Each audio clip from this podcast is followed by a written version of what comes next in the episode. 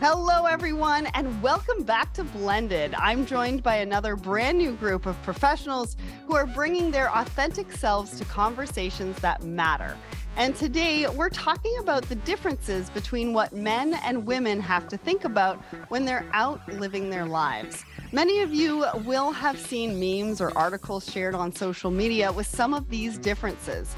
For example, on a night out, a woman might consider what she wears, only go out in groups, meet people in public places, be careful not to drink too much, cover her drink to make sure no one puts anything in it, message her friends to let them know she got home safe. Meanwhile, a guy can just go out. And that is the same for everything from going for a jog to finding a parking space, even choosing a place to live. But it's not something that's talked about a lot because for many women, it's just a fact of life. We just get on with it, and many men might not even realize the things we have to think about on a daily basis. So that got me thinking about what's happening in the workplace. What are women having to do or think about versus men? And how is that impacting the organizations we work for, our industry, and ultimately the progress of diversity, equity, and inclusion? So I am welcoming to the show David, Graham, Lisa, Akshay, and McKenna, who are going to share their experiences and advice with us today. So I appreciate you all for joining me. Let's get started with some introductions. Can you each tell me who you are, what you do, and how you identify? Lisa, let's start with you. Hello, my name is Lisa Jones. I'm the founder and CEO of EyeMail Inc. Uh, we are a marketing technology that enables video and email experiences. I identify as a Black female tech innovator. Love that. Thank you so much for joining us. And you were recently the recipient of a blended pledge grant. And absolutely. Yeah, we're so excited about that. You got a lot of opportunity at the conference that you went to. So, yes, thanks Thank so, much so much for being that, of being a recipient. Awesome. Akshay, you're next. Hi, everybody. Um, my name is Akshay. I'm the co-founder and CEO of Terminal 49. Uh, we're building software to automate global trade. Specifically, we help automate container tracking. And I identify as a male. I'm in California.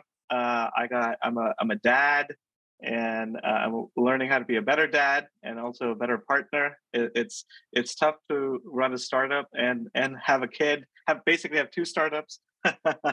um, and yeah, that's my that's what who I am. Awesome. And I'm so glad we were able to get you finally on a blended episode. Akshay and I have known each other for quite a while. So I can't wait for this convo. Graham, you're next. I'm Graham Robbins. I'm in Vancouver, British Columbia. I'm the owner of A&A Customs Brokers and Border Buddy, which are customs brokers that help importers and exporters get their, their products across borders. Uh, I'm a, a, a, privileged white male. I'm not afraid to say that, but I, that's how I feel sometimes. And uh, my sort of life is my family. I've got four children, uh, 14 and under, and spend most of my time with them. And when I'm not doing that, I'm ha- hanging out in old cars, cruising around with no agenda and nowhere to go. nice. And just so everybody knows, Graham was the inspiration for this particular episode when we had breakfast in Vancouver when I was there for the um, the Health Food Association uh, conference. He came to the hotel and we were in the restaurant, had breakfast. And actually, I think I had breakfast with um, uh, somebody else before you. Mm-hmm. So we had a couple of breakfast meetings that morning, but he talked to me about this list that he was sent and he didn't realize how much women had to think about versus men until he saw this list. And I think the list was like this really long list, and then there was one thing for a guy. So thank you, Graham, for being here. Thanks for being the inspiration. Thank you. All right, McKenna, you're up next. Hi, I'm McKenna Haase. I'm a sprint car driver. Um, I'm based out of Indianapolis. I've also been on American Ninja Warrior, and I have a couple motorsports related foundations, Youth Racers of America and Compass Racing Development. I'm also an entrepreneur investor and do some different side businesses. I'm a 26 year old white female, um, originally from Des Moines, Iowa, and moved to Indianapolis four years ago.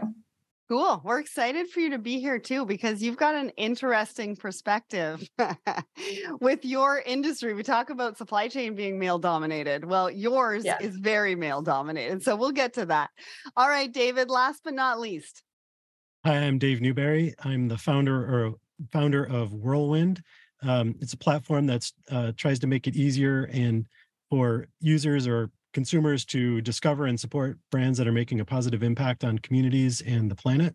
Um, I'm a uh, a white male, and I am a father of twins. So talk about having multiple jobs. Um, and I would propose a a tagline at the end of this podcast that is kind of the companion is um, what men should be thinking about but aren't. Um, but I'm very happy one. to be here. Thanks for having me. That's a good one. We're definitely going to be talking about that.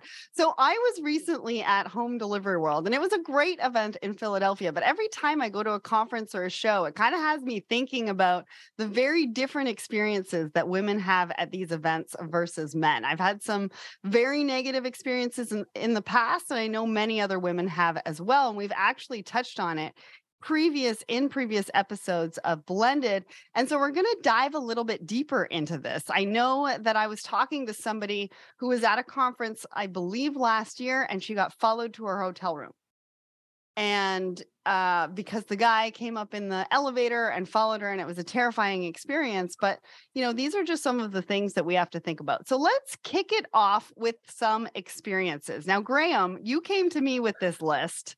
So talk to me about your experience and what like talk to us about this list because nobody can see the list because this is audio only but talk to us about your experience of you know how this came about and why you thought this was important you know okay so i have uh, two young daughters and uh, I, I, guess i was thinking a lot about i always think about their safety health and safety and all of that. And and this list was was a conversation once where it, it did come from sort of it goes back a couple years when the me the me too movement came out and it was sort of like front and center and then a lot of stuff was circulating. And and the beginning of the list. I'll just read a couple things off it by the way. It was sort of like um you know what do you have to do when you're out um like what do you have to think about when you're alone as a woman at night? And i'll just go through the list real quickly. It says hold my keys as a potential weapon.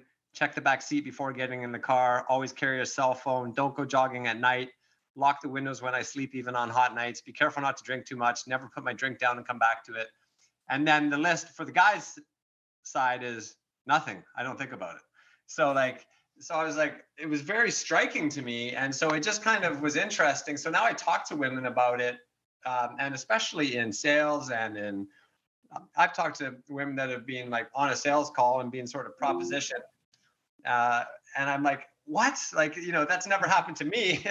and and so it's very interesting to to have the discussions and learn about like as a leader in our organizations and in our families what we can do to maybe talk about it a bit more and try to teach right from wrong and and there's so much to I, will stop in a second but there's so much to go on here because i've had people at my own company who have met at my company as employees and are happily married because they met at my company.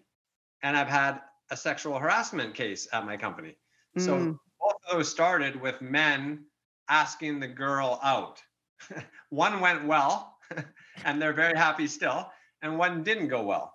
So mm-hmm. like what happened and what's what's that big difference? And that's what's got me kind of going hmm a lot.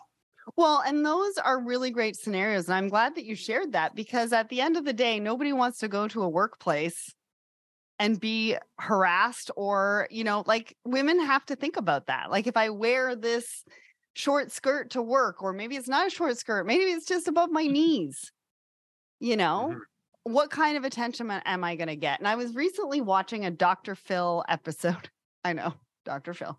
Anyways, he was talking about uh, women's outfits and whether they're sexualized and whatever. And a lot of the the women or the young women were saying, I should be able to wear whatever I want and it shouldn't be sexualized. And we need to teach men at a young age and blah, blah, blah, blah, blah. Um, but it was very interesting, right? In the fact that we are very judged no matter what we're thinking about or if we weren't thinking that morning and we just got dressed the backlash and the things that sort of happen throughout the day when that happens. So i appreciate you for sharing that. Lisa what's yes also in thinking thinking about the uh, the workplace for women it's also thinking about what you wear how you communicate even if you wear a particular shade of lipstick mm-hmm. in, in some mm. environments right it might be perceived as that's too bold you know when it, when i was in corporate america before i became a, a full-time ceo for myself um, there was kind of like a rule an unspoken rule that you couldn't have color on your hands, which are your nails, which now I have blue, which you all can't see, but it's blue here. Uh, and I wear a red lipstick. And that's because I'm being authentically me. And the more opportunities you have to be authentically you, the better you can represent uh, and represent in support of customers. But mm-hmm. that was a, a big stigma in thinking about uh, should I wear pink today? Should I wear cheetah? Can I not wear cheetah? Should my hair be up? Should my hair be down? Is that going to you know, all these thoughts that go through our minds as women, but they're all real for us. They're so real. I mean, imagine men on this call standing in front of the mirror every single morning, second guessing all of your decisions and choices for just your clothing for that day. And then we wonder sometimes why people get overwhelmed having to make decisions throughout the day. And it's because it starts with so many exactly. Us, right? Exactly. And who says that you have to put on a blue suit? Are we, I mean, women are not trying to be men. If you want to wear a blue suit that's a pantsuit or a dress suit, whatever the case may be, that's your choice. But you should mm-hmm. have more options than what's the standard for what is considered professional. Yeah, exactly. And I go back to one of Graham's comments on the sales side. So I mm-hmm. was propositioned. This guy was married. I was married. And he was like, okay, well, if you want to talk about it, you have to come down for the weekend without your husband. Oh, wow. And then, and then you can get like, we'll talk about you getting the sale. And I was like, oh, okay, so my husband can come with me. We'll make a weekend of it. he was like, no, no, your husband's not invited. I was like, oh, then no, sorry, I don't need your business, but thanks so oh. I guess I, what I wonder about some of those things is, you know, there, there's a couple of conversations here, but you know, I've seen in the news even in the last three months where you know a student was told they weren't allowed to wear something, and the reasoning was it's too distracting for the teacher. So they're basically saying that uh, most likely a male teacher can't control themselves or something by what you're wearing.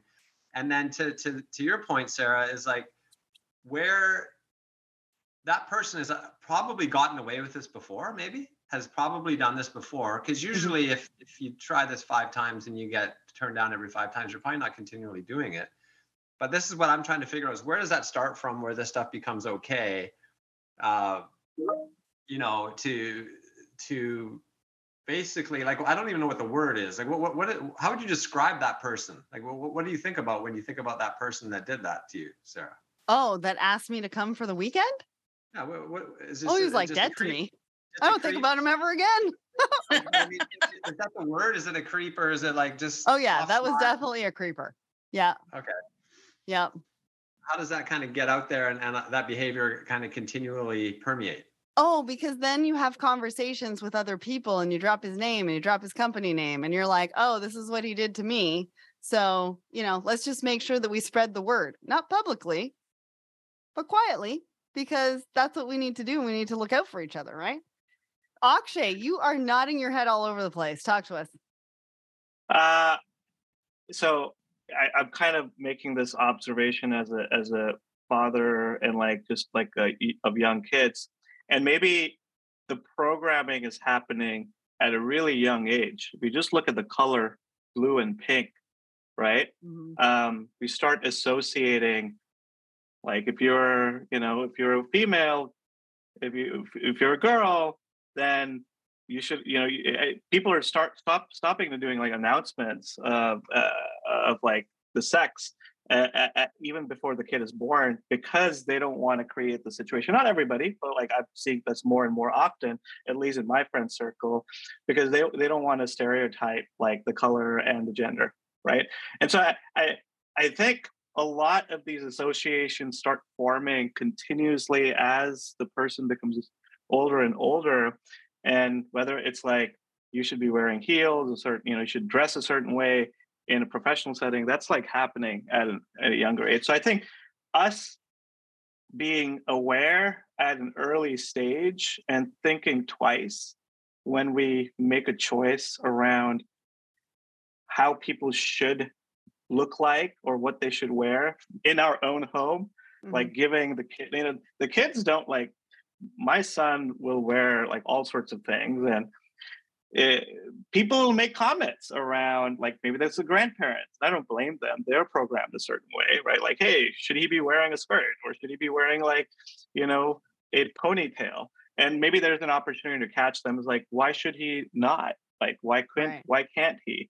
Um and the, I think the good the good news is it is there is a lot of awareness around that's uh, at least in my circle. So I'm hoping like that is you, you know unanimous around the country and the world, where we should let people we should decouple like appearance and sex and you know genders and like kind of yeah. b- break those walls down um, and that's gives me hope for the future because it's very challenging to change adults and, and like their brain yeah. and, and, and how they think about it. But so, but I, I'm hopeful that we will break apart these stereotypes and these rules and expectations that we have from people um, in the long term. Well, and I think that's a good point, right? If we can start younger in educating in a variety of different ways. I mean, we can't talk about the educational system because that is a whole nother episode.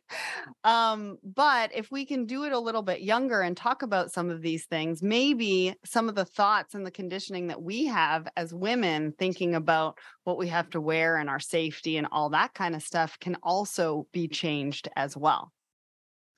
I will say one more thing sorry before i it, this is actually really top of mind because i just started watching the show diplomat i don't know if anybody's watched it but it's about a female diplomat like uh, between america and england and she does not care what she looks like mm-hmm. and it, they they go deep into that theme of like because there's obviously expectations of pantsuit and how you should present yourself especially if you're like you know, in England, you have to dress up some, you know, yeah. certain way and like be on Vogue. And she's like, no, no.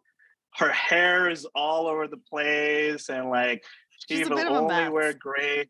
She's a bit of a mess, and she makes it a point. Like, why should it matter? And I think that's it's it's good to it's kind of come up in shows here and there, but I'm, I'm mm-hmm. great. It's great to see they're going deeper into that mm-hmm. and you know giving her the place just to keep her keep her foot on you know uh, so she she could she can express herself in the way that she wants. Yeah. And why should it matter? Well, it challenges a lot of people. Showing that it's okay. So, Graham, I'm going to come to you, and then McKenna, I'm coming to you for some experiences. Graham. Yeah, I, I guess what I heard from you, though, Sarah, is you said that, you know, you quietly uh, sort of spread this around about somebody that's a creep or whatever. And I guess what I'm kind of wondering is like, if you talk about digital platforms and things like that, whether it's eBay, uh, or Glassdoor or whatever, they, there's a public forum for trust. So people on eBay get rated, the buyer and the mm-hmm. seller. And you can only continue to be a good buyer and seller if your ratings are good. So you want to, it promotes good behavior. So I guess what I'm wondering is, and you know, I'm just just sort of thinking as you were saying that, is that anytime something happens where somebody gets called out, so somebody gets called out, and then we see it on like TMZ or the, the, the news or whatever, someone gets called out as, as acting offside, all of a sudden there's like eight other people that come after that, right? Yeah. Because because it's now kind of safe that now this mm-hmm. we know that this person is like this. And now I'm because if if you're the first one, that's a heavy hit. That's mm-hmm. hard to, to do that.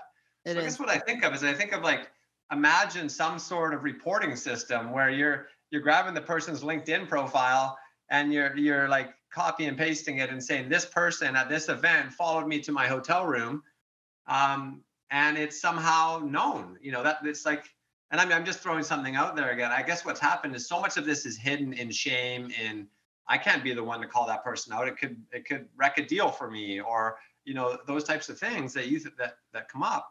But there's really no reporting system. No. And I don't think it's necessarily shame. I think a lot of part times too is there's some legal ramifications, right? Like calling somebody out, it could be defamatory and could lead to all sorts of different things. So there's a lot of things around that. And I guess for me, I mean, at that point in time, I think I was early 20s. So that was like early 2000s. So that was way before you know, Me Too movement or anything like that. And you just sort of sucked it up and moved on. I mean, you know, not the ideal and not what should happen, but that's kind of how, you know, I yeah. grew up. And as long as something didn't go any further than that, you know, what are you going to do about it? So, mm-hmm. McKenna, talk to us about your experiences. You are in a very male dominated industry. Talk to us about what you've experienced, what you have to think about, maybe more than your male counterparts. Yeah, I think what's funny is listening to you guys is like what I feel like I can most relate to is stuff outside of racing. Ironically, like I feel like, especially at my age now in racing, I mean, I've been in the sport most of my life. Like it's a kind of a niche group of people, you know, so you kind of know everybody. And I feel like, especially like I said, compared to when I was like 18, like now I'm 26. And so I think people kind of know now, like where I stand, like with, you know, like I've never dated my entire adult life, right? And when I go to the track, like I'm there to race. And I feel like I've made that message pretty clear now mm. um, throughout the pits to where I don't feel like guys, you know, approach me as much, um, you know, as they used to. And even if they do, I feel like I'm a lot more mature when it comes to like shutting people down and like kind of setting my own boundaries. I think when you're younger, it's a little bit more challenging because, especially if they're a lot older than you or something like, it's a little bit more nerve wracking to say like, you know, no or whatever. Um, but I think just some of the daily stuff, like you were talking about, like just with safety and that kind of thing, you know, I think even with my race shop was something that came to mind is like, I don't always love to be, well, or more so my parents don't love for me to be in the shop super late at night. Like I live here in Indy by myself. My I don't have any family in the state. And then like I said, I'm single. And so like I live at home alone like I work in the shop a lot alone. Um, like I don't have any full-time mechanics or anything like that. And so just things like that, or even just like who comes to the shop. Like sometimes I think about like, oh, I'd love to host like more events or like I have a foundation where we do stuff for teenagers. And it's like, well, I'd love to have, you know, more people like be able to come to the shop. But I'm just from a security standpoint and like common sense standpoint, like that might not always be, you know, the safest thing. And just um, so for me, even in that case, like it also I feel like it's almost equally a single thing as much as it is like a female thing, just because it's one thing to be like female, but then if you don't have like a spouse or family or whatever, like then that is different because then you're sitting here thinking like, well, would I ever get a dog someday or something yeah. like that, you know, like whatever that looks like. Um, but I also think it's important to look at like not just the what, but the why, because I think like when it comes to these topics, it's easy for people to get like very defensive and be like, you know, and I don't even think it necessarily has to be like a bad thing. I mean, I think when you even look at people with bad intentions, right? Like, well, where does that come from? I mean, like people are designed to love, you know, and like people like have kids somehow, you know? And so it's like, how do we do that in a way that's like healthy and like both parties are you know having good intentions and everything like that because ultimately like that's what creates healthy relationships and ultimately that's what sh- we should be seeking. And so i think sometimes like pointing out like like a you can point out differences which is like kind of what we're talking about like here's all the things women have to think about. I don't think men have to necessarily look at that and get defensive and be like well actually you know because i feel like that is something that i hear you know sometimes from men is like they get real antsy and defensive like if ever they feel like they're under attack like on these kinds of things. And it's like, it doesn't really necessarily have to be like that. I think it more so just comes down to like, sometimes it's okay to even honor, like, wow, like, I didn't know you guys had to think about all that. Like, and like use that as a way of like respecting women. Like, wow, that's, you know, like we honor women for what it's like when you hear men honor their wife when they like have a baby. Like, you hear that a lot where, you know, like, wow, she like, you know, is an amazing mom and did all this, have this baby. And so I think like sometimes it's okay to look at like why are these things an issue? Because typically there's like a healthy backside to it of like you know this is this can be a positive like in this you know? Yeah. and so i think for me it does i feel like there's always that healthy balance of like like i went to business college where we did have a dress code and um some days it was business casual some days it was business professional. And like on business professional days like everybody had to be in suits. Casual days was like pretty strong business casual And I remember in college, like all the girls would be like, darn it, like the guys had it so easy because they could buy like a really cool pair of business shoes and like a few button ups, you know, and they would always look so good. And then the girls, like, you're in college. So it's not like hey, you don't have a ton of money to buy a whole wardrobe of really, you know, beautiful business clothes. And so we kind of ended up looking like a little frumpy, you know, or at least I felt like I looked that way. And, you know, but I think like the the positive side of that, and this is something I always try to remind myself because I think about this in racing sometimes, like especially with my hair or whatever. It's like, gosh, like these guys have it so easy. But the positive side is like you do have like the opportunity to be a little bit more um like it might be easier for the guy to just throw on the button up, but if he wants to like really look like really dress up, then they're kind of limited, right? But for me, right. like something I look forward to is like, yes, I look like a dumpy little mechanic most most days and like don't look super cute by any means. But like if I do ever get the opportunity to go to a banquet or to go to a nice event, it is kind of fun to like dress up and to do your hair and to do your makeup. And then it's like that transformation is more drastic than like say right. a guy. And so I think there's like just those pros and cons of like, yes, this might be like more work or whatever, but then there's also, you know, this side to it. And so I think it just down to like how do you balance that and just, you know, um what like is comfortable for you, I guess. That is, those are such great points. And I want to point out a couple of things that you said because you talked about wanting to have um, an event for one of your foundations in your own space. And the fact that you have to ask yourself all of these different questions in regards to your safety actually impedes you from moving your foundation forward because at the end of the day instead of doing it in a space that you already own or you're renting or something like that you would have to go spend additional money to go and do it outside of that. And it also um, i think about influencers when when you just talked about that. So a lot of influencers will not post a picture on instagram stories until two days after they've left that location. Because if they put it in the moment that they're in that location they actually get stalked by people online.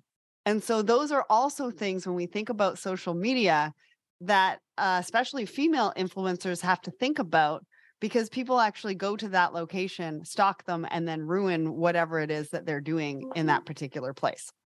So I appreciate you for sharing that. David, I'm going to bring you into this conversation. We've talked about a lot. What do you think? Share with us.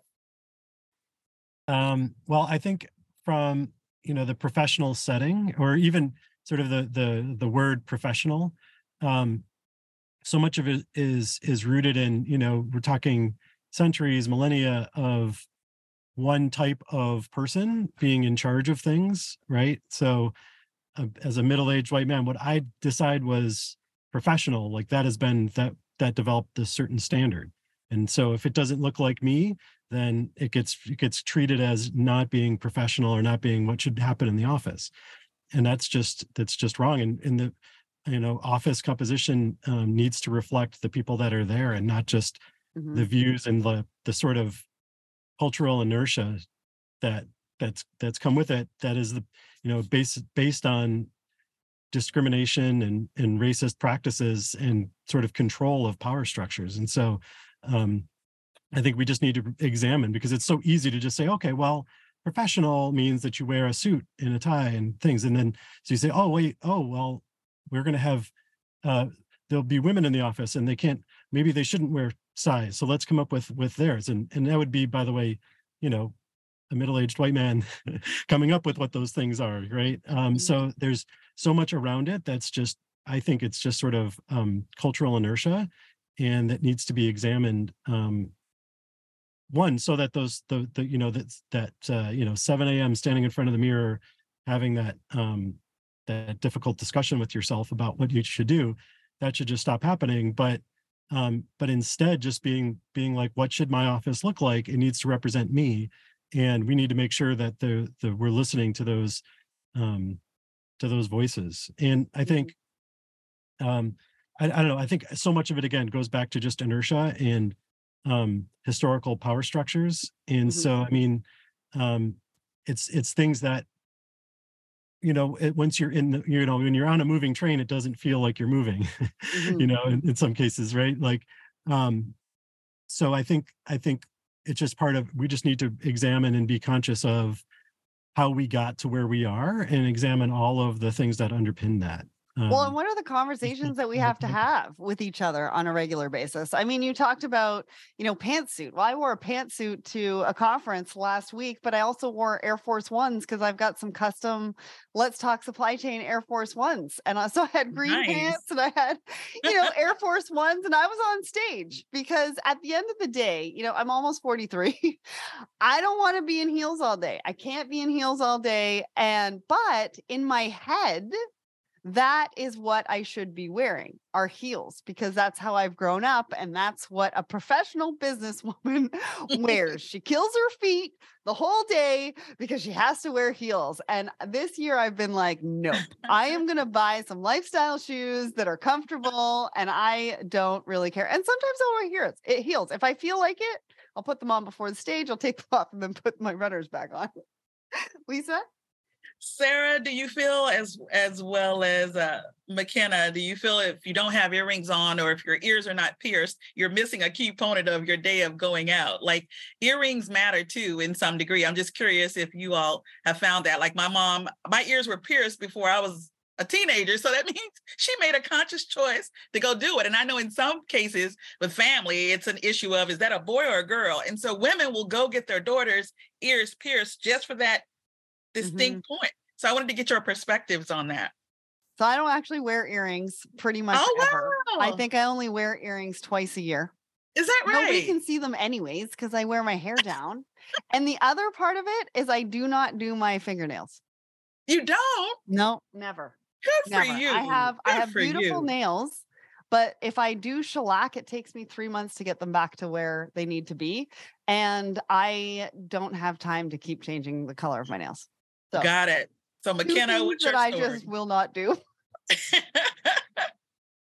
Yeah, it's funny you say that. My mom, like my whole life, she always say like, "Don't forget your earrings," you know. But like, it just depends for me. Like, if I am getting dressed up, quote unquote, nice, my version of nice, then I do like enjoy wearing earrings just because my ears are pierced and I feel like it look it looks like obvious without them because my hair is usually pulled back. Um, but on a daily basis, like I'm typically working on race cars, and so right. Like I'm very much so like dressed down on a day and I'm also an athlete so I train a lot and so even jewelry in general like I can't especially when I was doing American Ninja Warrior like I have this like wrench ring um that I wear every day but even that like I would have to take off in case it got caught like in an obstacle or something and so um but for me like again I think it's about balance and like judgment just because I think if we try our best at just like being our like they always say like when you look good you feel good you know and I think there can be truth to that if it's in like a loving way you know like loving ourselves and so I think like it's okay to you know um like clean up you know what I'm saying and like to feel good and like look good and that kind of thing especially if like the environment you know provides that like Yeah. like I said for me I'm typically wearing black pants black t-shirt you know yeah. like hair in a ponytail with a hat on type mechanic stuff like same thing my nails are usually covered in grease like um but it doesn't mean though that i look at women who i mean i admire women who like have the ability to just like like i watch some girls do their makeup or whatever i'm just like man like that's like an art like you're really good at that and that's just not necessarily like a talent that's on my heart like i wouldn't maybe take the time to watch videos on like how to do all that but i do feel like Mhm. that's something that like some people are just talented at and they enjoy doing Yeah. it like it's a passion of theirs and for me it's like my passion is w- working on cars and like Right. now would i show up to a sponsor meeting though like straight out of the shop looking like that like probably not like i'd probably want to clean up and like present myself in a way that looks you know professional appropriate like for the Mhm. given setting and so i think it just depends on like what's on your heart in terms of you know like trying your best Yeah, for what you and- feel is appropriate just to build on that so there's a lady on instagram called lady uh, laney molnar and uh, she actually did a video a couple of weeks ago that um, said all the different products that women have to buy on a monthly basis with the price tag and like added it up to what it was and i think because she's in europe i think it ended up being like 900 euro a month or something like that Wow. because it was like you know nails it was eyelashes it was eyebrows it was like Mm. all your face stuff and then you've got like body lotion like, you know, Graham goes to the store and picks up a bar of Dove, and he's like, good to go. But you know, Graham, here's part of- it too. Here's part of it too that's really real. Part of that experience of going to buy all of these products is because part of it is aging. We as women think about that. We think about aging. time. We think about is our partner, man, husband, whatever the case may be, is he going to potentially Mm. find somebody more attractive? Because we know that men are visual. Now I'm having real talk here. We we think about these things. So we go buy products. We we go if we have the babies, it's a pressure to lose that weight because you Yes. want you got to get back to that size. He's, or he might be like, why have you not lost the weight yet? Whatever the case may be. But there's a lot of subconscious or unconscious, I don't know what type of conscious it is that exists around what we're talking about now with aging. And all the guys on this call are like, what is happening right now? actually have I have a perspective on this. Like Yeah. you mentioned earring, going back to the earrings comment. So my daughter wanted earrings at a young age and I was against it. And so I kind of fought with my wife and my daughter on. I'm not fought it. I'm like, maybe when you're 10, maybe when you're 11. So finally, when she was 13, she got earrings. And and I'm trying to think as you were talking about it, I'm like, why is that? Why did I why did I kind of not want to do it? And I think it- you know, it's her body and, and kind of her choice, but at not at 11, I don't think it really, some things should be, should be kind of delayed a bit in the choice realm. Like cell phones. Yeah. Yeah. And so I was like, well, you know, just thinking about it while you were talking about it. And, you know, a lot of it, I think, and this is my perspective, and I'm maybe going to get hammered for this, but I tend to think that women do this for each other more than the men. So in other words, and and and so what Lisa was kind of talking about, like my my wife has never had any Botox, right? And I'm I'm really against it. I'm like, babe, don't start putting stuff in your face. And but I know that the circle of friends do, and I have nothing against it. Like I'm not judgmental on it. But what happens is, guess what? You go for lunch with all your girls who have the fresh face because they've all got Botox or whatever it is. That and I like we aren't guys aren't looking at each other's eyebrows and and the little stress line in between here and stuff. And I've had these conversations, right? So um, I'm trying to think like, is that for me? Because I love you the way you are. Uh, I don't want, you know, I know what I married and everything like that, and I, I don't want you to do a whole bunch of changes. But I think it's I think it's pressure in the like female to female a lot. And Well, I have that So, in saying that, I'm going back to the Dr. Phil episode that I just watched, and they were like, Who do you dress for? And so, some women were like, I dress for myself. And some women were like, Well, I dress for myself and I dress for my husband. But was anyone I dressed for the girls to compliment me? And some of them were like, I dress for my girlfriends and the LGBTQIA plus community because they're they're into fashion, right? They're Instagram influencers, so they're putting their their um, outfits on the gram. Yeah. Um, I, I and know so when it's my wife dresses nice, she's gonna get more compliments from women than men because Hmm. she's married. We're together. Not a lot of guys are gonna go up and say, "I love your dress." Like that doesn't happen a lot. But the females, it's left, right, and center, right? Oh my gosh, where'd you get that dress? Love that dress. Love your hair. Love your earrings. Love all the stuff you're talking about. yeah. But that, that's usually not coming from a guy. A guy might see it and like it, but Yeah. he's usually not complimenting a lot on But it. But it's interesting how the things that we think about, right? And who we're actually doing it for. So there's a couple of contexts here, right? What does society put on us? What do we put on ourselves? And what do we decide for ourselves that matter and what doesn't matter? And that's influenced not only by ourselves, but our environment and who the, the people that we're around. Somebody just raised their hand, but I don't know who it was. okay, David. David, go ahead. Yeah, I just wanted to comment. You know, you talked about um, the need to buy all of those different products.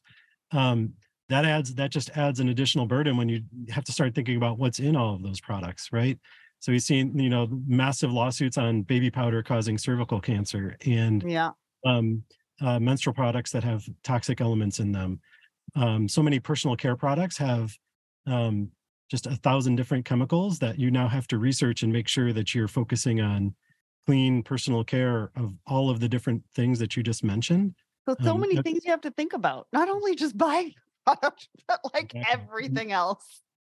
There's resources out there that'll help with that, you know, that make it better. And so I feel like we're making progress on that. Um, but it is still just another list of things that you have to think about. Mm-hmm. Um, you know, that again, people who don't use those products just don't. Just don't think about. All right, I want to change. For this call on video was whether I should shave my face or wear a hat or not, right? like that's the only two things I thought about. Uh, you know, and so I I feel for women especially who have whether it's your own pressure, social pressure, whatever, that all these things you have to do, Uh-huh. it's incredible. Like it's unfair. And then it's like it's like okay, do I want to wear makeup today? Because if I don't want to wear makeup today, I'm going to go on all my Zoom calls and I'm going to tell them it's a no video day, yeah. right? So I want to change direction of the conversation a little bit, and I want to talk about how what women think about versus men when they go to apply for a job because the stats really show right that men will apply for a job if they're 70% qualified whereas a woman will only do it unless she hits 95% of the requirements. So what are we saying to ourselves in this particular moment as a guy? What are you saying to yourself when you've got 70% of the qualifications? You're like oh man I got this. And if I don't have this right now, I'm going to kill it anyways. And I'm going to get all those skills later. Like, what is it that you're saying to yourself? Akshay, I'm bringing you into this conversation. I know you haven't had to apply for a job in a little bit, but talk to me about what is going through your head when you're like, 70% is all I need, man. 70%. Uh, are, you talking about uh, As a guy, ratio or? As a guy, when you go Uh-huh. to apply for a job, most men will apply for a job when you've got 70% of the qualifications, whereas a woman i- will only do it with 95%. So, what are you saying to yourself that you're like, I got 70% and that's all I need? Uh, I, you you put me in a spot, and I actually don't have a good answer for this because I haven't thought about it much. So I would say let, let me think about it for a second and come back to me. Okay. Or even from an employer perspective, right? When Mm. you see on a resume that they only qualify 70%, what are you saying to yourself when you're looking at maybe a male candidate versus a female candidate? Yeah, this is a tough one because the the reality is, um, you, I- I'll kind of start backwards. Just today, uh, we had our team leads meeting, and the ratios are flipped. We've gone, we've now we are we have more women in the leadership team than men, which is great. But just a couple months ago, you know, we we we were actively talking about like how do we fix this like we need more women in our team for so many reasons um, and and you know diversity in many different areas but specifically women um, and while focusing on skill set at the same time so you're trying to like Mhm. you know trying to deal with these two challenges. And on the flip side uh, for a lot of the roles especially leadership roles there are the pool of candidates is smaller at least at least the ones that apply. Um, so we have to be more proactive in going out and finding them. Um, i think you know as much as we would like to say interviews are very objective there is a lot of bias in them uh, especially as as a small company. Um, but the the the women's point of view is also a skill set that ends up weighing in a conversation. So um, we we are trying to be objective and focusing on skill and ability for that role, um, but we are also at the same time trying to make sure we don't then naturally progress and become like a male dominated workforce or leadership team. So And at least there's intentionality behind it. Yeah. At least Yeah. you're intentional and you're focused on that. Lisa, when you, because you were in corporate prior to owning your own company, hmm did you like wait to apply for anything until you had like 90 or was it the 70%? Was the 95%? Like what was going through your head when you would go to apply for a job and talk yourself out of it or maybe talk yourself into it? In my case, I was uh, aggressive uh, in college. I was the person that I'm focused on my four years. I'm going to finish on time. Uh, five months before graduation, I'm going to send out these letters because at the time we were mailing out letters. So I sent out maybe two or 300. So my top two interviews I secured with one was NASA, and then the second one was with the CIA, and both were within a one month time frame. So I flew up to Virginia. You know, I passed all the tests and everything, and I had to decide which which career path I wanted to take. And I chose NASA um, to start off with. So in my case, that was my jet set that propelled me forward. And then I transitioned here to Atlanta. Um, so for me, it was it was a different journey, but it was always trying to figure out a way to have a voice to be heard, uh, to have that seat at the table, right? And and and sometimes for women we'll apologize for something instead of saying thanks for your patience. We'll say oh i'm sorry or you know i apologize for interrupting or you know and then learning to just speak your mind and and being concise in what you want to say. And lastly i'll mention about that they talk about you need to have tough skin. I, I disagree with that only because we should celebrate our differences. Who's to say women want to have tough skin? We can still keep our soft skin and still be effective in our communication and how we mm-hmm. deliver it. And we like our soft skin because things can just slide off us when we don't want and, and, and still proceed forward with the business. So it, you know, it's just some thoughts there. But in my case, I was bold about the the communication and still going with the 70%, but I knew my 70 was still 90. so that was what was going through your head. That's what, I, I, knew I was on top of my game. Me. I was already on top of my game. So I knew that. So that could have been the mindset of confidence. That's awesome. And um, I just recently recorded an episode about anxiety. And so we talked mm. about vulnerability as a leader. But right. what goes through women's minds when we're thinking about being vulnerable or emotional, right, in a corporate setting or a workplace or whatever, it the connotation from the um uh, from the community, like what we've fostered is that it's weak. Right? right? And it's the same thing for men. And so I, I'd be interested to hear what you men think about this as well. So for women, being vulnerable is per, uh, sometimes in our head, it's perceived as weak. It's not necessarily perceived as weak. But we talked about how leadership is really sharing some of those vulnerabilities um, and sharing the fact that you might be going through anxiety or you have anxiety or giving the space for people to be able to talk about it. But a lot of times we'll talk ourselves out of being vulnerable, right? Because of all the chatter that we have in our head as women being like, no, we need to be this you know, uh-huh. tough person, da da da da da da da, and they're going to judge me and think completely different of me if I let you know that I had a panic attack 30 minutes ago, or I come or that I need office, help. Yeah, I that you help. need help. Yeah, asking for help. And I think it's kind of the same on both sides. Graham, I want you to weigh in here. What do you think? I think, you know, uh, what I've sort of found is that like the people that are sort of the most endearing are the people that are vulnerable or wear their heart on the sleeve a bit because mm. they, they're kind of opening up and saying, this is what's happened to me. This is how I feel. And how can you help but but want to support a person like that or, or and and so I think vulnerability is really important in a leadership position. Like I, what I always with new hires, I tell a story all the time about this time I screwed up on importing something, and it cost our company like ten thousand dollars. And and I think right away they're kind of like, oh wow, like you you make mistakes, and it's like, yeah, you know, we make lots of mistakes here, you know, and, and we always I use a lot of quotes in my company just so they're not forgotten. It's sort of like, you know, the same mistake twice is a bad bad thing, but like making mistakes is part of the journey and figuring things out. So being vulnerable about mistakes, about weaknesses, uh, I think is super important that leaders share that mm-hmm. because mm-hmm. I think a lot of times you think that the person at the top of the company or a, a manager never makes mistakes. That's why they got there. I, I would argue that the reason they're there is because they made a ton of mistakes and they figured it out. So how do you what goes through your mind, let's say, if, you know, somebody comes to you and they're feeling a little bit vulnerable, maybe they're crying about something or they've just come to you and been like I have a panic attack. What goes through your mind so that, mm-hmm. you know, when people do go through that and they go to their leadership, they have an idea of because they're already judging themselves, right? Yeah. Are you judging them? What's going through your mind on that? As a as a male owner of a business? Yeah, so I'll, I'll, I'll be a little vulnerable here. So what I always find as I go, I, the first thing I think about is what else is going on in their life. So mm. my mom passed away on June 25th. And so this is a really bad time of the year for me. I hate this time. It's like this weird built-in rhythm of my mom was slowly dying right now. Mm-hmm. And I kid you not, June 26th, it's like it's actually like a lighter day for me.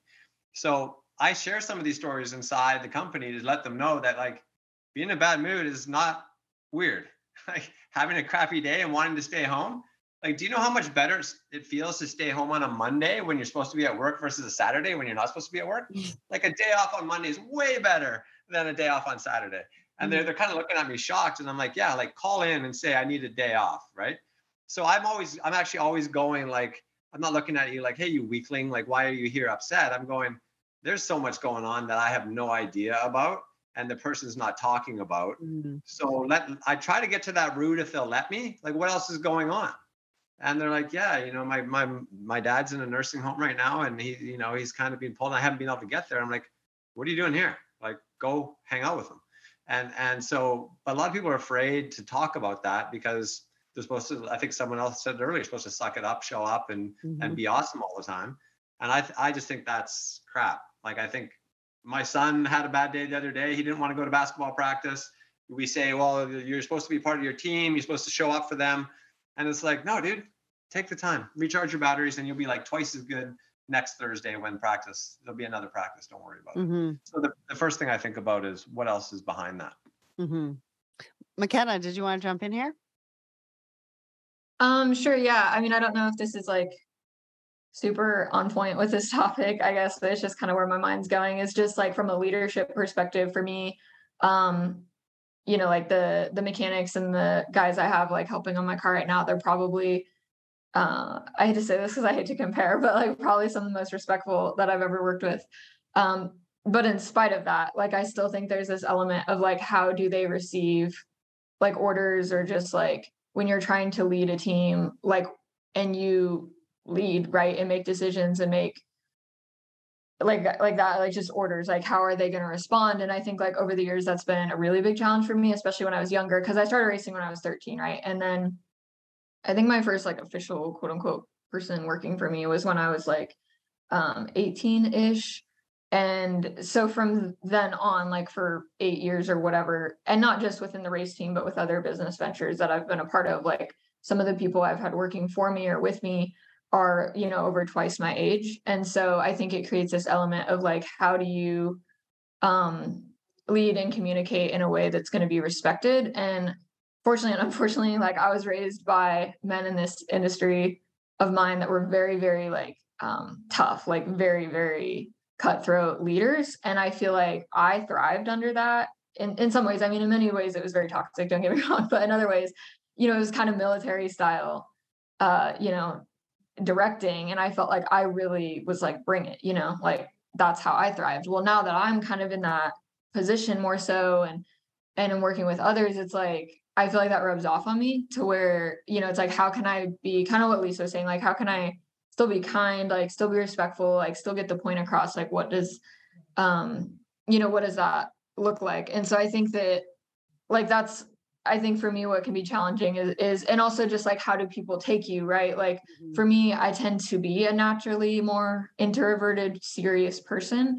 Um, and especially when I work. And sometimes I feel like, again, like it, it, it, for a male, like that might be taken differently than like a female. And so um, I think, and then also to like what Graham was saying, like it's also different when you're like a younger female leader when it comes to those things, like what he was talking about, about like what's going on in their life, like what what is you know that kind of situation because for me like i'm really you know faith is a big thing for me. I'm really connected with different ministry stuff. Like i i spend a lot of time like helping people with like different resources whether it's like you know counseling for us. We do a lot of concussion stuff and racing that kind of thing. And so but as a young female like i have to look at boundaries with that right? Like if i have a male working for me and they have something going on in their life um unfortunately like there's going to be boundaries there with like how far okay I think we lost McKenna, but when she comes back, she's going to finish that thought.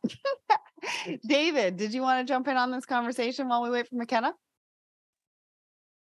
Well, I would go back to uh, what Graham was talking about. I think um, having leadership demonstrate vulnerability first, I think goes a mm-hmm. very long way.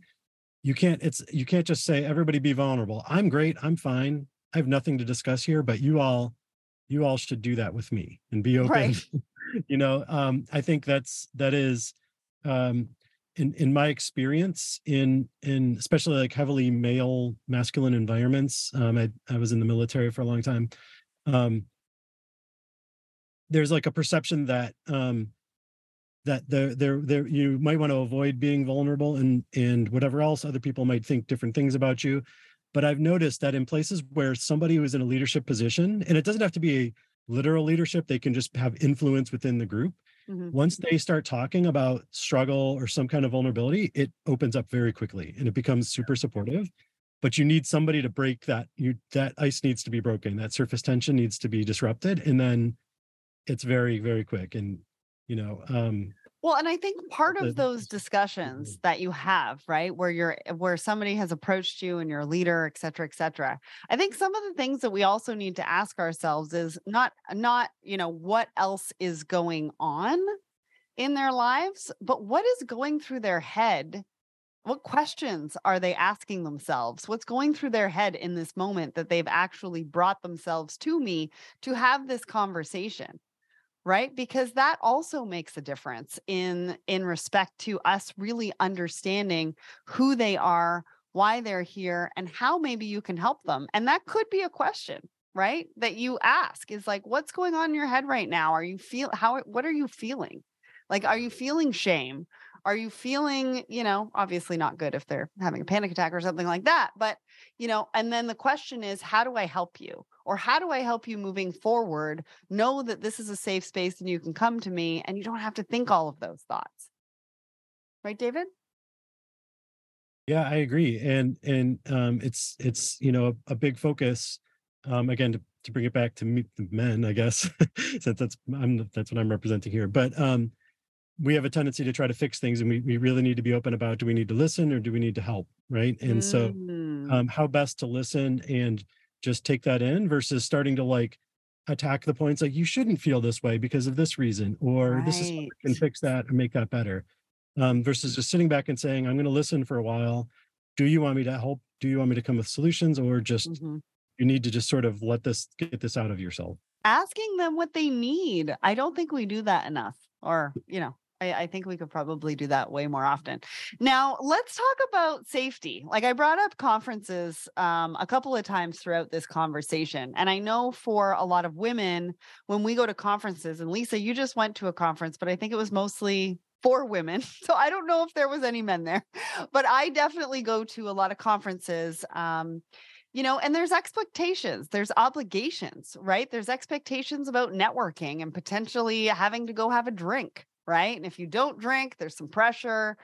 You know, there's also safety concerns around, you know, going back to the hotel and potentially being followed or things that like we have to be very considerate about our um, the people around us and what that looks like. And, you know, the questions that I ask myself sometimes is do I have enough time to go back to my hotel room and then go to the place? And then if I don't Uber, is it a safe if it, is it safe to walk because I don't really want to take an Uber. It's a nice night. Like there's so many things you have to think about, Lisa.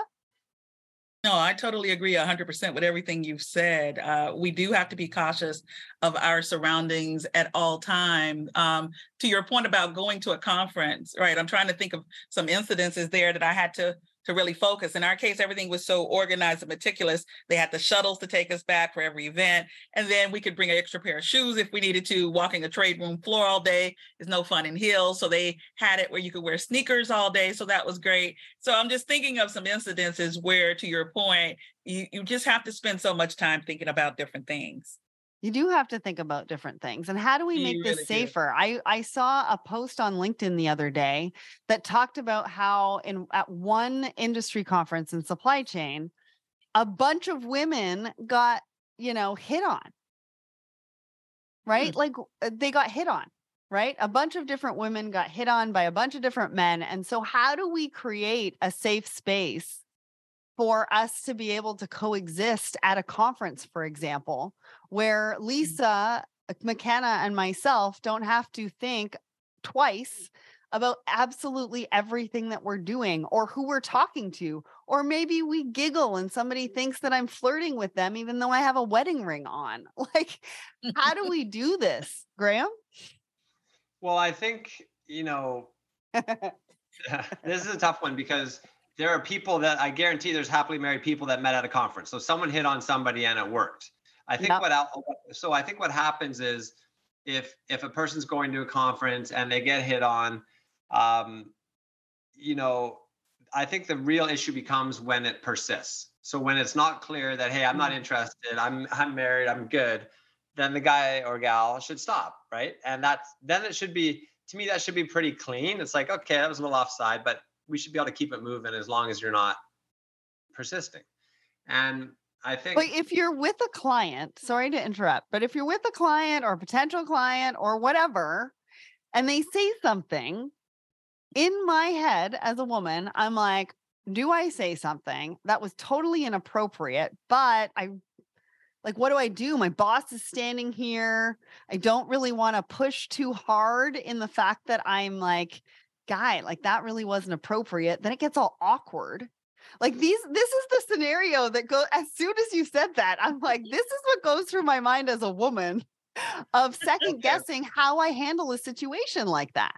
Uh-huh. Okay, so I'll tell you an experience that I had at my office with sexual harassment.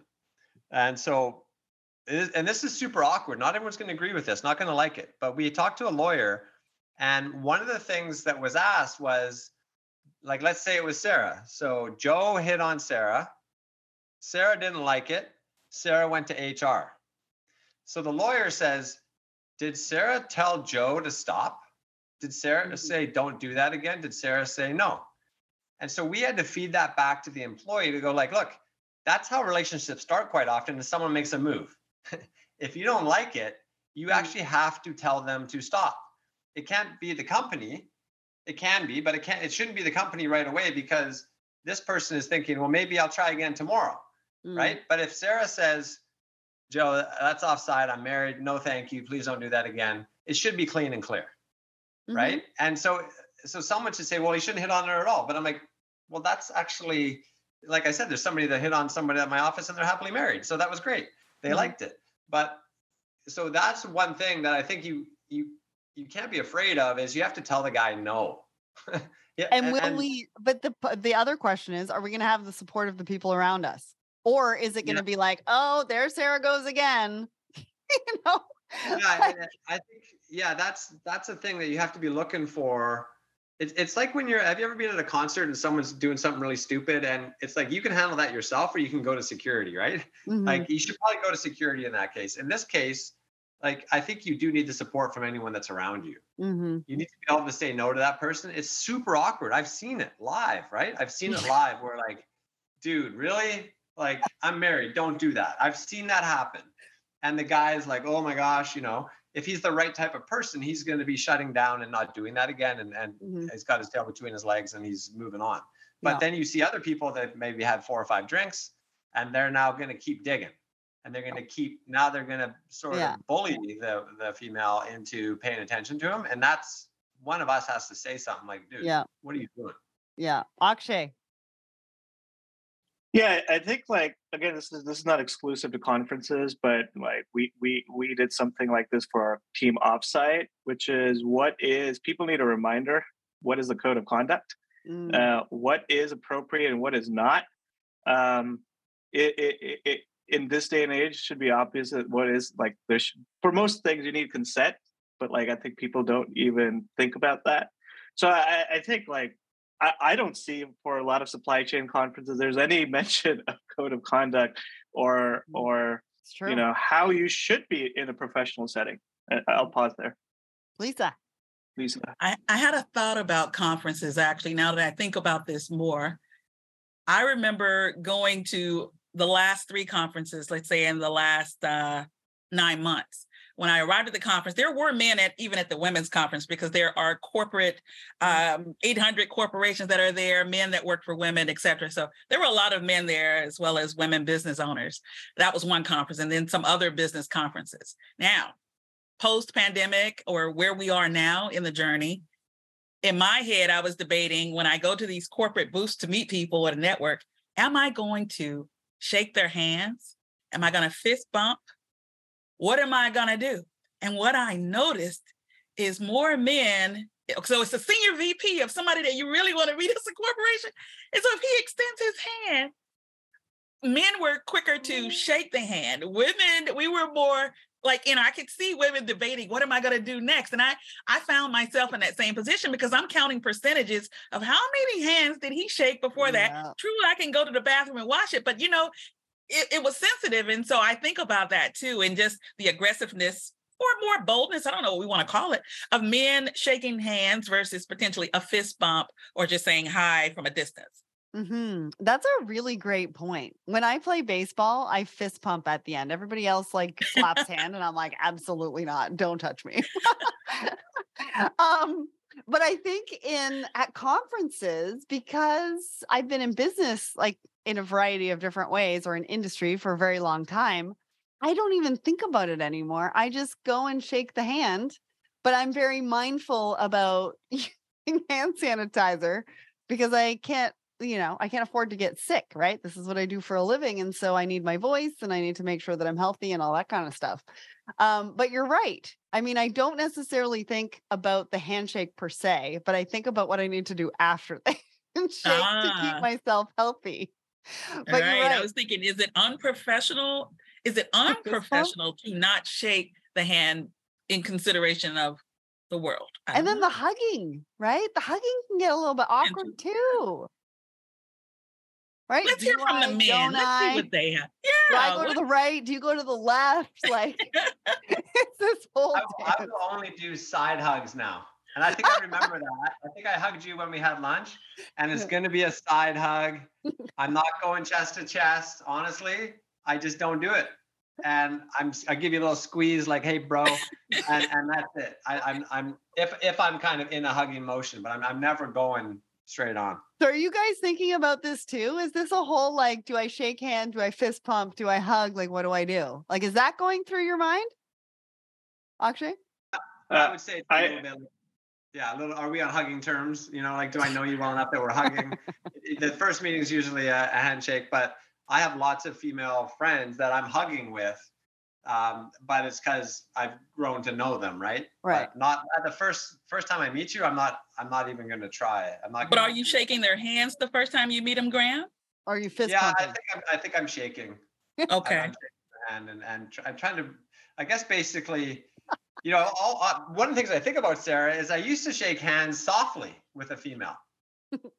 And then I saw something on Twitter like, are you just are do you are you just being a wimp or do you always shake that way? Like like shake a female with a firm handshake. And I was like, oh my gosh, I should just give them the respect that I would give a man. I give a man a strong handshake. And but it's usually only if they've extended it. Listen, it's nice to know that you guys have a lot of questions in your minds as well when it comes to certain things. this is great. Akshay. Yeah. Hugging definitely can't. I, I I agree with Graham. It's like depends on the situation. Like I would, you know, I would probably extend the hug to you, Sarah. But like if I saw you, Lisa, obviously I would like, you know, not. Um, although if a hug was offered to me, I would go for it. Like so, I'm Okay. it's same thing with the handshake. I will extend the handshake.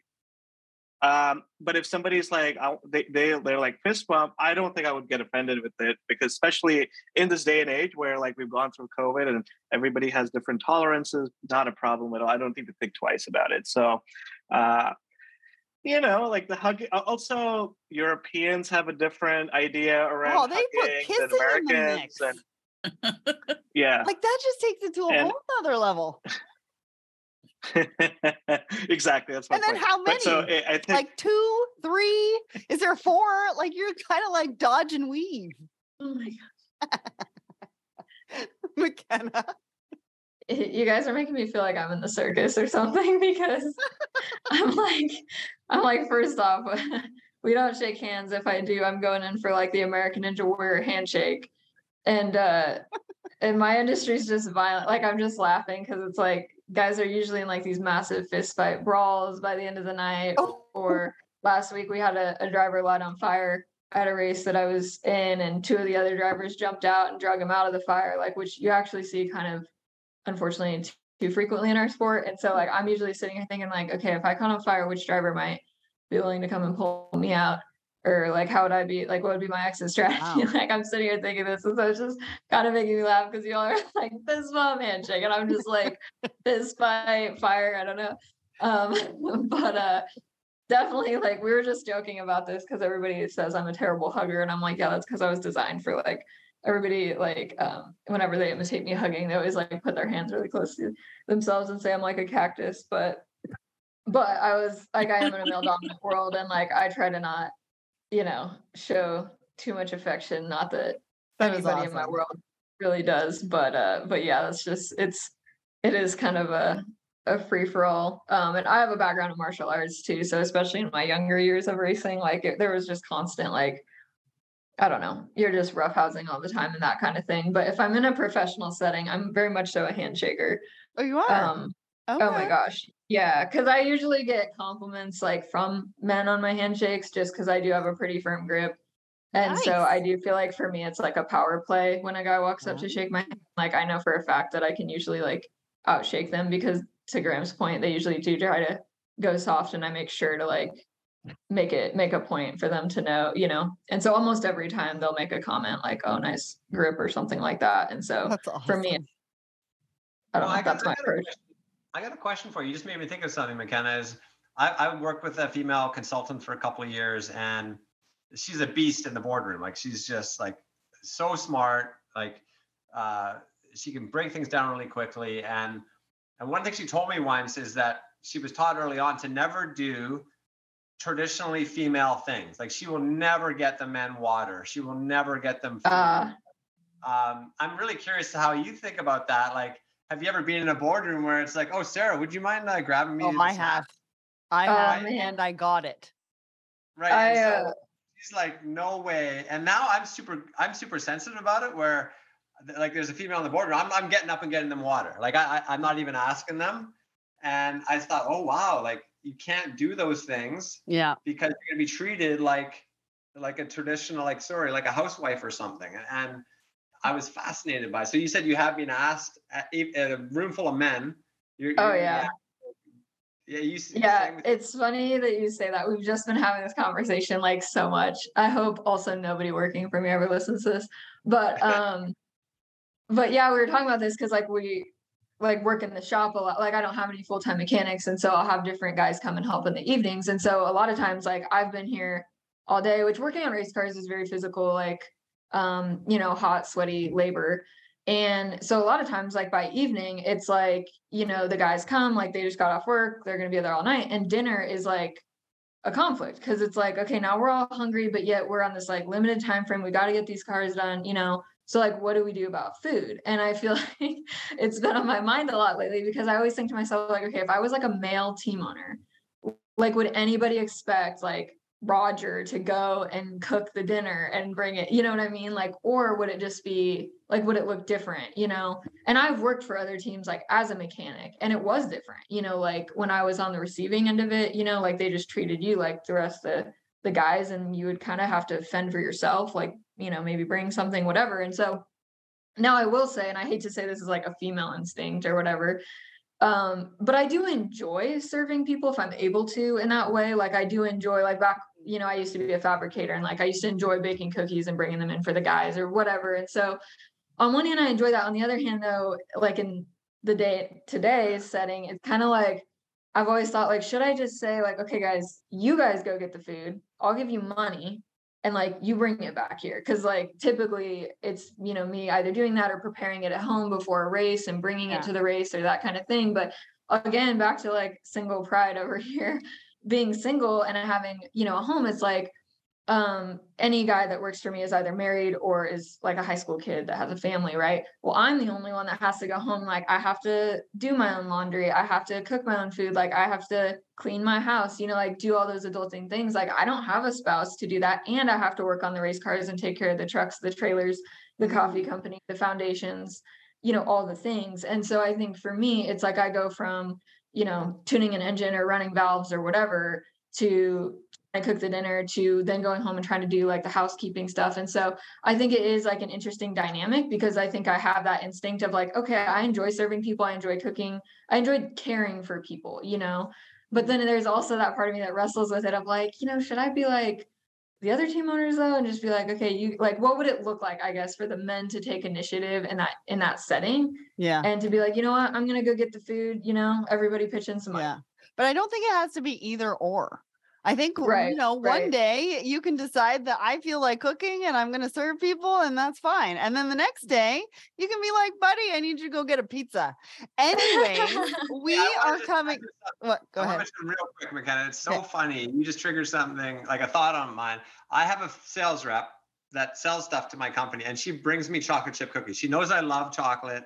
She brings me chocolate chip cookies, and now I'm going to actually ask her, "Do you do that for any females?" Because it- Ah, And I would buy anything off her. Like I love her, like as a person, she's a fantastic per- human being. But that little extra thought is like, wow, she learned that about me. right. I've never had a guy bring me chocolate chip cookies. Yeah, that's interesting. Donuts, Which I maybe. yeah, and like to your so point, super interesting. Yeah, and like I don't know if it's necessarily a bad thing, right? Like I don't think it has to be like, oh my gosh, like it shouldn't be that way. Like I think it's totally fine. Like, and I do think a lot of it is like instinct and stuff. But I think there's also that like relational, especially when it comes to like professional settings, like what does it look like? I think that's my biggest thing in general in life is when it comes to gender, is it's not so much about like personal as much as it is like, okay, in a professional setting, like what should this look like? And I think sometimes like wrestling with those answers like can be a challenge. I, yeah I think I, I- I think sarah's a good point where we what I'm hearing is there's there needs to be fluidity in these Mhm. roles, and we need to create the circumstance to do that. I could I, think like McKenna, you were talking about you want to dress up in certain situations and you don't, and you want to be fluid, but it's kind of challenging to figure out which situation is appropriate to do that. And um, yeah. maybe we should challenge that in in like a question would be maybe you can ask your team members what do they feel how do they feel about that uh, yeah. so yeah. that's kind of my takeaway here is Okay, well, we are coming down to the wire. So I have one more question for each one of you. What is one thing? Because we could talk about this, I think, for hours. I put together a really great group, and I'm so glad that each one of you said yes for this conversation because it's been amazing. But what is one thing that you think that the audience should take away thinking about, maybe starting a conversation on, taking action? Um, from this particular conversation today. Lisa, I'm going to start with you.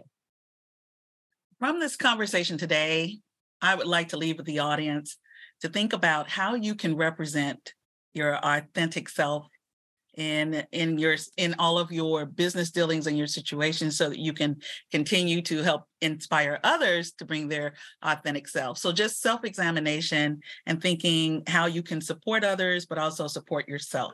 Amazing. I love that. David. Um, I would say kind of what I started with, um, that men should, when we hear things like this, just listen to it, think about what we should be thinking about, and don't try to pick apart. Well, you don't need to worry about at night necessarily thinking about the weapon and your keys and like trying to go through that. Just listen to it and believe it and try to be Believe more conscious. Just try to be more conscious of it um, moving forward. Believe it. That is a key, key, key word that we didn't really talk about today. But believing somebody when they tell you something has happened or they're thinking about something or whatever, that is a really, really good point. All right, Graham.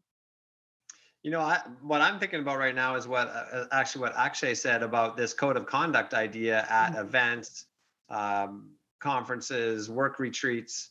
I really like that. It's sort of setting the tone. Like this is how we roll. We're creating a safe environment for everybody. Um, that's given me a lot to to think about. Awesome. Thank you, McKenna. But no, I think, like I said, just not being defensive necessarily about like, like if you feel like something applies to you, like what does it look like to not be defensive, but just to like ask yourself, like, how can I better respect those around me? How can I better respect myself? And then also, how can I admire those around me? And how can I admire myself? I think is something you know that I see, right? Like I think it's important to learn, like, am I respecting these people in the way I best know how? Yeah. Um, and if not, like, how can I change that? Because I think that's kind of what a lot of it, you know, comes down to. And then just, and then for things that are different, it's like, you don't necessarily have to change it, right? But it's like, okay, how can I admire that person for how their lifestyle is different or how their gender might lead to some different things than what mine is? Like, how can I just respect that and not have to change it? Awesome. Thank you. Akshay, last but not least. I, I think similarly what, what we were just talking about is this is maybe first foremost personal challenge for me is to catch myself in those moments where um, I can take up on a role that I'm typically not you know, like let's say cleaning the house after a dinner party. It's very common that a lot of women will start doing that. And maybe I can just like, hey, guys, hang out, let me clean. You know, just as an example. And I would I would say uh, I would pose that challenge to other folks as well. Amazing. Well, that was a tough one. It can be difficult to have these kinds of conversations because some people start to feel threatened. Certain observations might feel like an attack, but we aren't here to point fingers or place blame. We're here to share openly and honestly about the experiences we have. And unfortunately, fear, lack of opportunity, and daily obstacles are a reality for lots of women. And only by having these conversations can we start to educate each other overcome those obstacles and create a level playing field that benefits us all men and women. Remember that you can reach out to me or any of the guests on social media if you have anything that you'd like to add to what we've talked about today. And remember to join us again next time for episode 38 of Blended, when we'll be talking about microaggression. The panel will be sharing their experiences and we'll be discussing what microaggression actually means, its impact on people, work, and community, and how we can recognize and respond to microaggression in the workplace to create more harmonious environments environments for everyone. I don't think there's many people out there who haven't experienced microaggression in one way or another, and this is going to be a very valuable episode. So make sure that you don't miss it. Thank you to David, Lisa, Akshay, McKenna, and Graham for showing up today, being brave, being courageous, and sharing all your insights with us. So thanks so much for joining me.